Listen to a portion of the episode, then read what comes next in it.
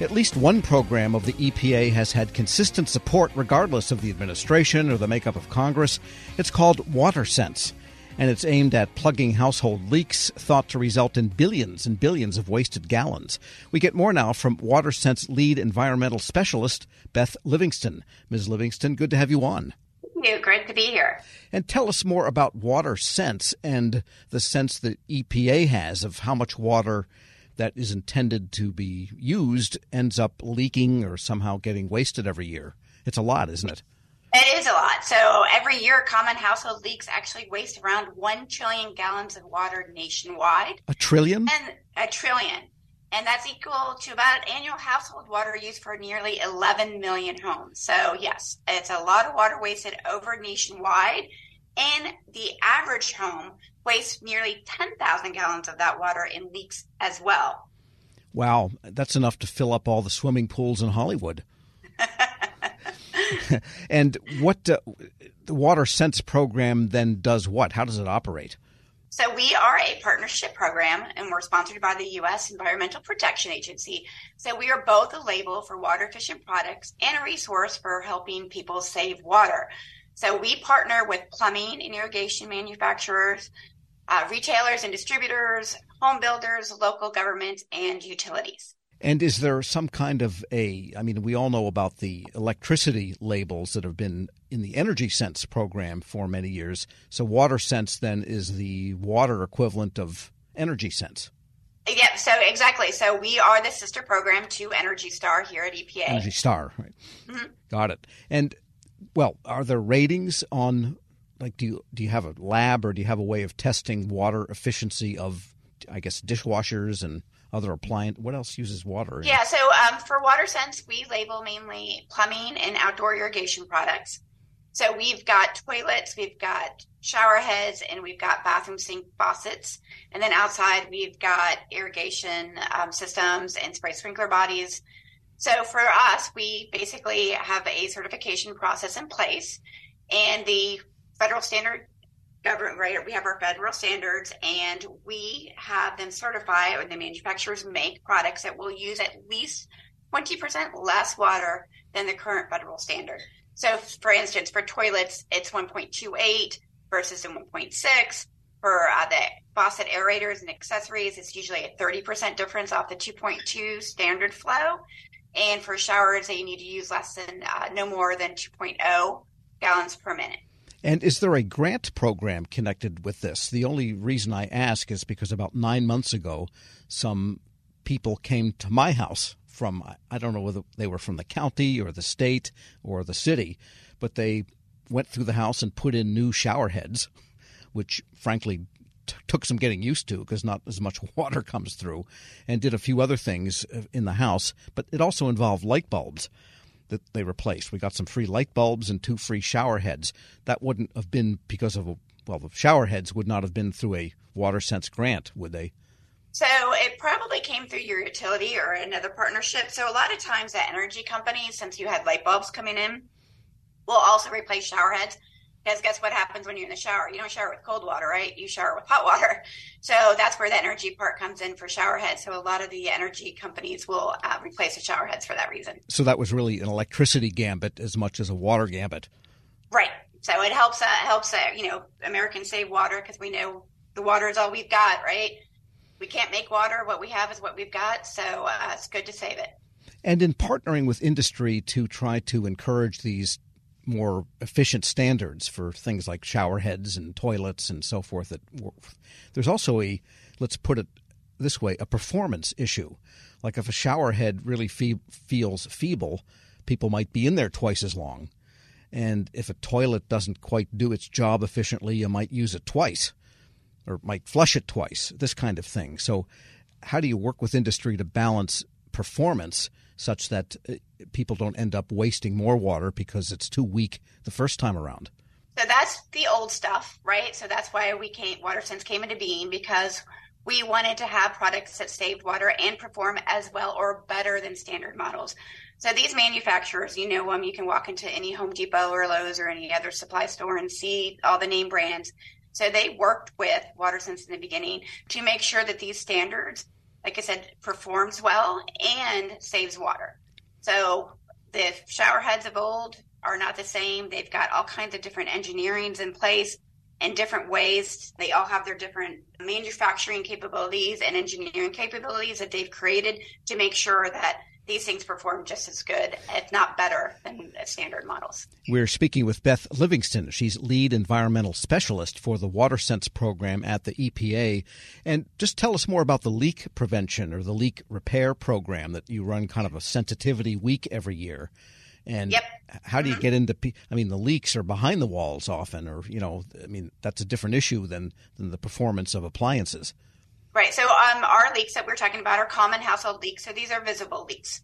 So these are ones that if you're looking in your bathroom, for instance, so that's the largest use of water in the home, which is more than 50%, 50% of your indoor water use. So we're talking about looking at the faucet, looking at the shower head, looking at tub spouts. Toilets are usually your biggest culprit, and you can look at pipes under the cabinets. So, for instance, for toilets, we call them silent leaks or running toilets or AKA ghost flushes right? So you don't realize that your toilet is leaking. So here's an easy, easy test that we talk about during this week. You take off the top of the tank, you put some food coloring in it, wait 10 minutes, and if water shows or coloring shows up in the bowl, then you know you have a silent leak. And uh, you got to flush that so it doesn't stain your bowl. But usually that just needs to be replaced for the flapper. And it's a very simple rubber device that holds water in the tank releases water into the bowl when the toilet is flushed.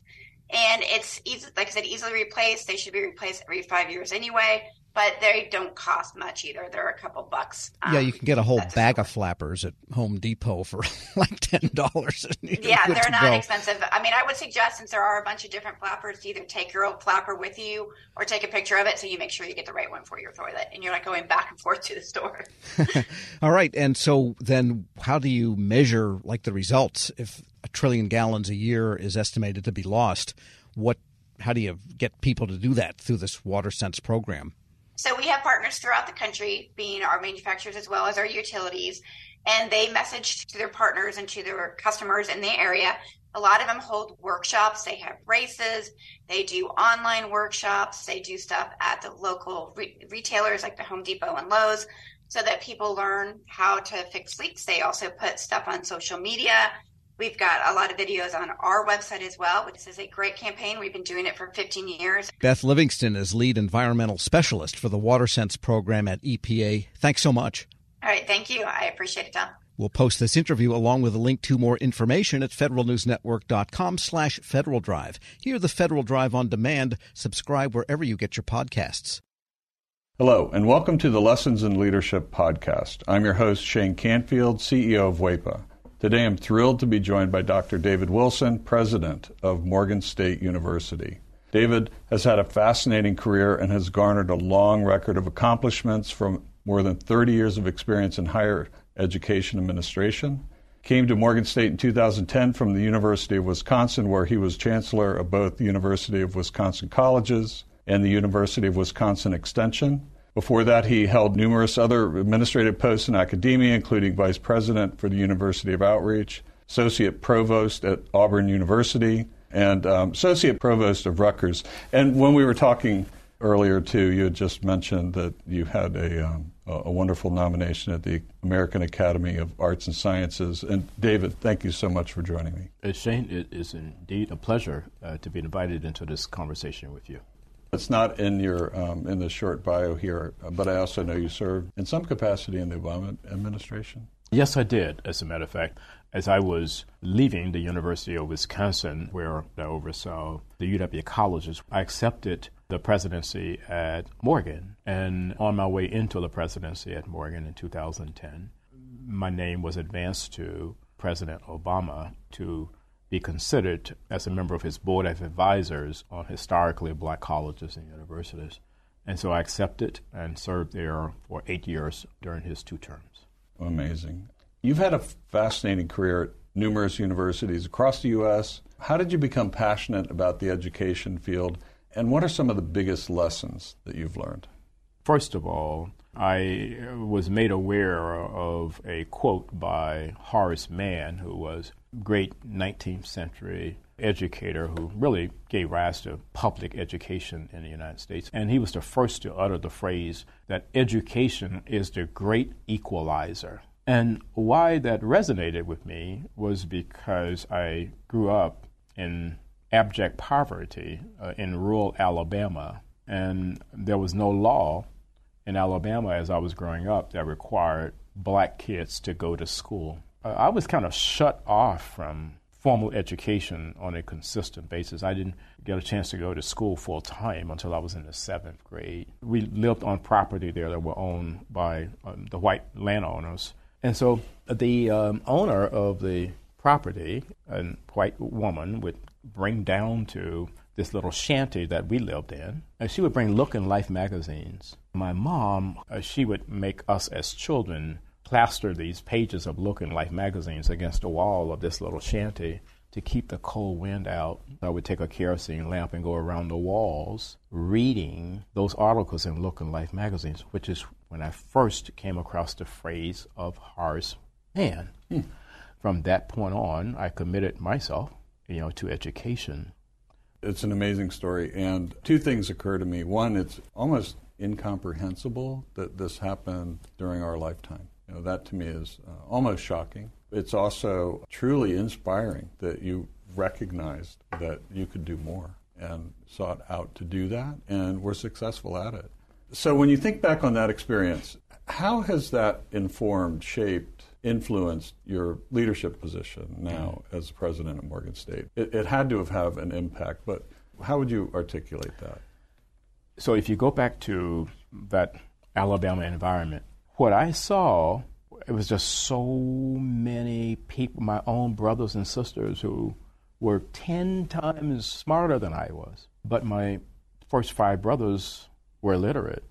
They never got an opportunity to show the nation how brilliant they were. Therefore, I really took on this whole notion that my life had to be about ensuring that individuals who were drowning in potential and they didn't realize it would be in a position where they would realize it.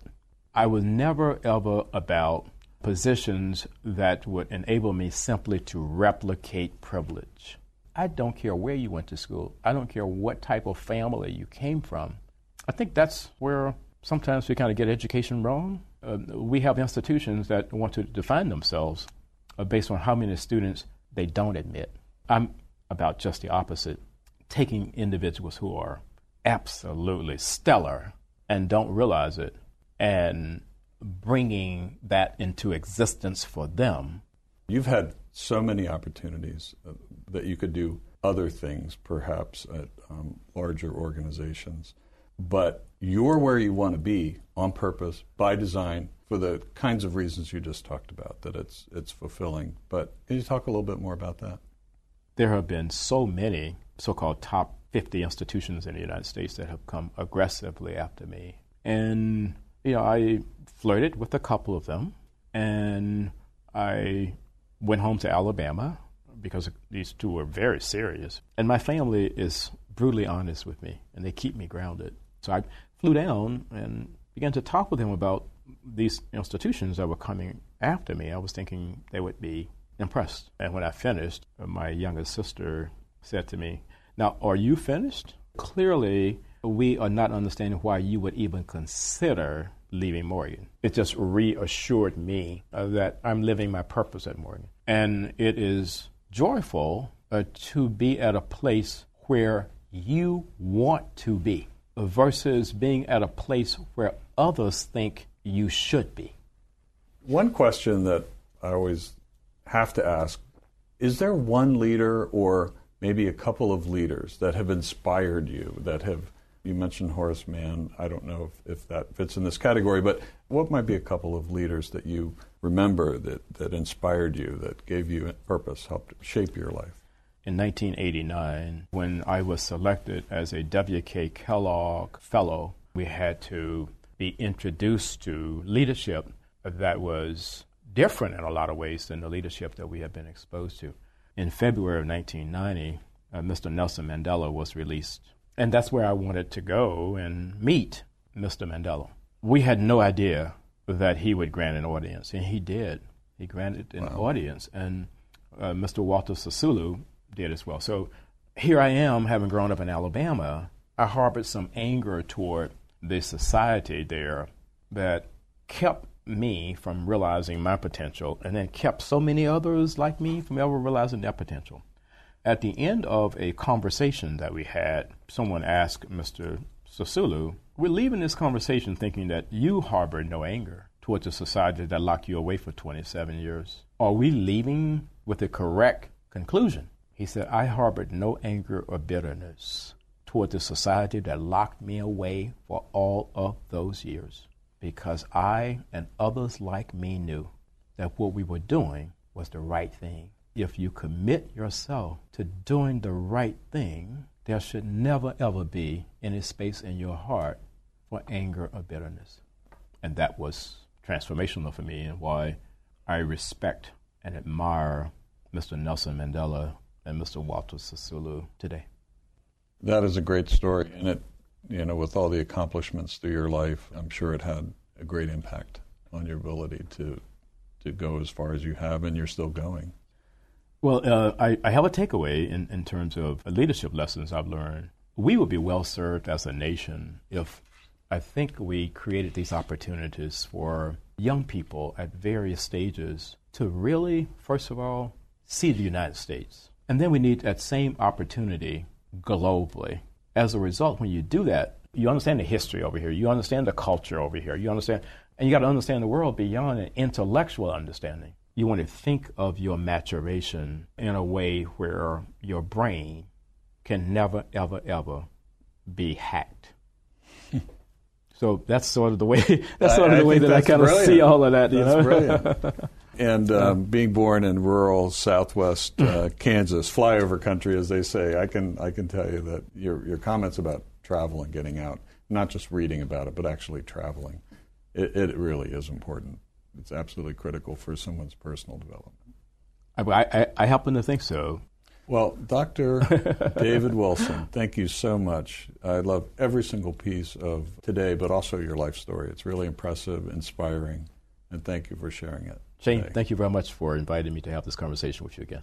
And I'm Shane Canfield, CEO of WEPA. We'll see you next time on the Lessons in Leadership podcast.